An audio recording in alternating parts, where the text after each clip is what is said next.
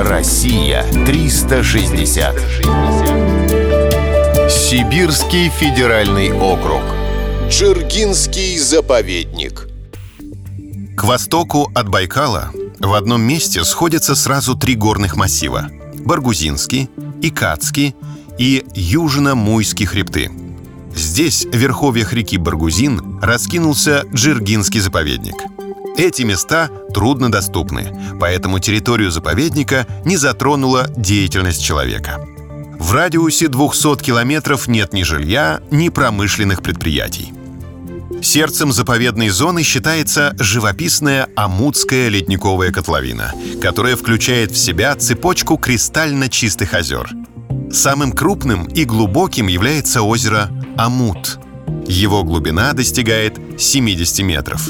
Температура воды в нем всегда очень низкая. Даже летом мало кто решится здесь искупаться. Другое озеро называется Балан-Тамур. Оно имеет правильную круглую форму. Его особенность в том, что вода в течение нескольких часов может подняться на 1-2 метра и также быстро опуститься. У местных жителей оно считается священным. По одной из версий, озеро было названо по имени эвенкийского шамана Болон Тумера. Он жил неподалеку на невысокой сопке. Любители природы наверняка оценят пешие и конные экологические маршруты, которые предлагают гостям заповедника. Экскурсия «Тропа старого Эвенка» длится трое суток. За это время можно полюбоваться красивейшими скалами на берегах реки Баргузин, увидеть гнездовье орлана белохвоста и отдохнуть в местечке Тихие Плесы.